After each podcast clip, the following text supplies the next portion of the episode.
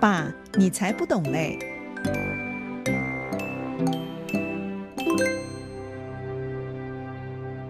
各位大朋友、小朋友，大家好！又到了我们“爸，你不懂啦”这个节目单元啦。我是邵正红，我今天要跟大家来谈一谈。既然我们要学习理财，当然要会理呀。那怎么样开始学习理财呢？你很重要的一个训练就是，我们可以来玩一个游戏，就是到便利商店里面去学一学怎么分配。想想看哈，如果你有一百块，你可以买一些什么？不要小看这一百块哦，有些人的一百块可以变成一千块，有些人的一百块却有可能变成零哦。所以这里有一个很重要的技巧，就是分配。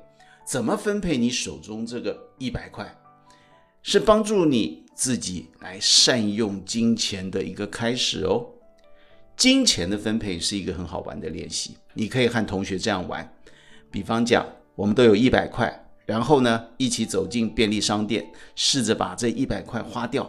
但是你要谨慎思考，不是乱花钱，而是经过你评估之后才决定要买些什么。等你们两个人都买了一百块钱的东西之后呢，出了商店门口，就和同学来做一番比较，先看看他买了什么。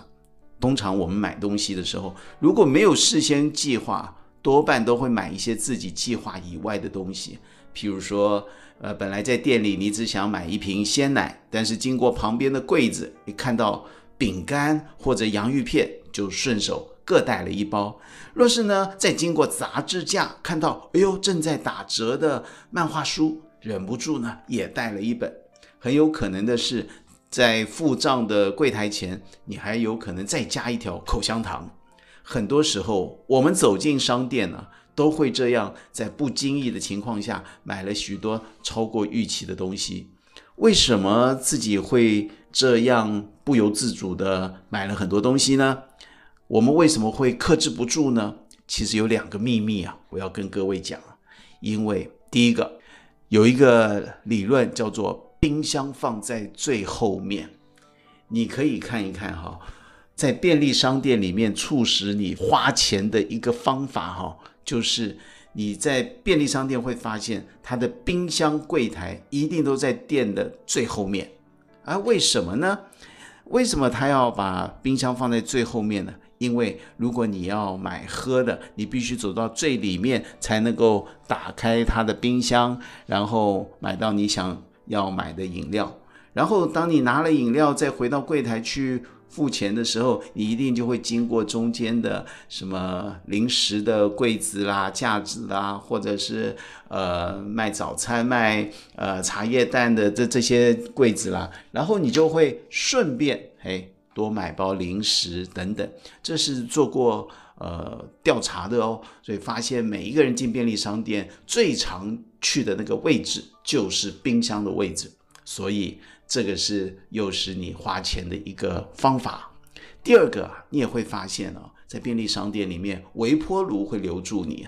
你想想看，你在便利商店里面有微波炉可以用，所以你买了东西之后，请他帮你微波加热的时候，你就在旁边等。你一等啊，这一两分钟的时间就有可能在店里面逛逛。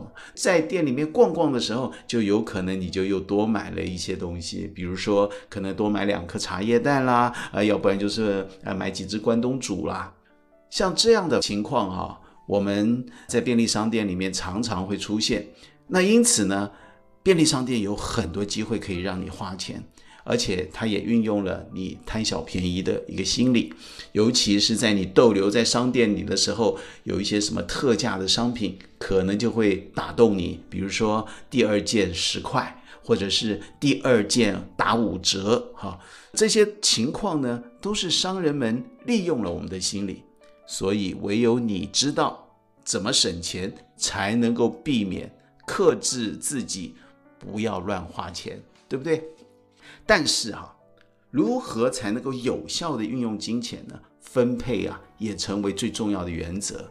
我讲一个小故事哈、有一位农夫，每当那个雨季来临的时候，他总是唉声叹气，因为眼看着今年的收成又要减量啦。年年耕种，年年如此，怎么办呢？所以呢，做一天也怨一天，只有认命的看天吃饭。有一天呐、他到隔壁的乡镇去买货，言谈中就跟老板谈起自己的农事，口中就不断抱怨着种田过日子真是辛苦啊。老板见他愁眉苦脸，也思索着可以怎么样来帮他忙。这个时候，老板的太太从花园里面进来了。口中就说：“哎呀，我上个月啊买的三盆花，有两盆放在前院，现在开了花；另一盆放在后院，却枯死了。”农夫心想：“哎呦，有关园艺的事，我是专家啊，应该可以帮得上忙啊。”所以他连忙就问：“呃，为什么啊？”这个老板太太就说：“哎呀，大概啊是我这些天只注意前院，忘了后院还有一盆疏于浇水，以至于啊它枯萎花。”就谢掉了。农夫呢，随口就说：“哦，忘了浇水啊，那当然养不活了。不过呢，还好你买了三盆呢，枯萎了一盆，至少你还有两盆呢。”这个农夫随口说的一句话，却让店老板心里冒出了个好主意，立刻就对农夫说：“哎，你不也可以这样做吗？”农夫不懂，就一直摇头。老板立刻又解释说：“你有那么大一块农田，为什么全用来种同样的东西呢？可以分成几类啊，种些不同的东西嘛。这样遇到雨季的时候，就可以有不同的收成，也不会一次就损失的那么惨呢。”农夫听了店老板的建议，哎，觉得是个好主意哦，就回去把自己的田呢做了一番分配规划，决定了五六类的作物。重新开始栽种，就这样，一年过去之后，他的田果真是不同凡响。虽然仍然有那个雨季的侵袭，同样也会有一些损失，但是有的作物早熟，躲过了雨季；有的作物比较耐雨，雨过天晴后又可以继续收成。所以农夫就发现，分配自己的田地就是增加收入、管理财务的方法。从那一年之后啊。他就再也不抱怨，反而更有效地使用分配他的田地呢。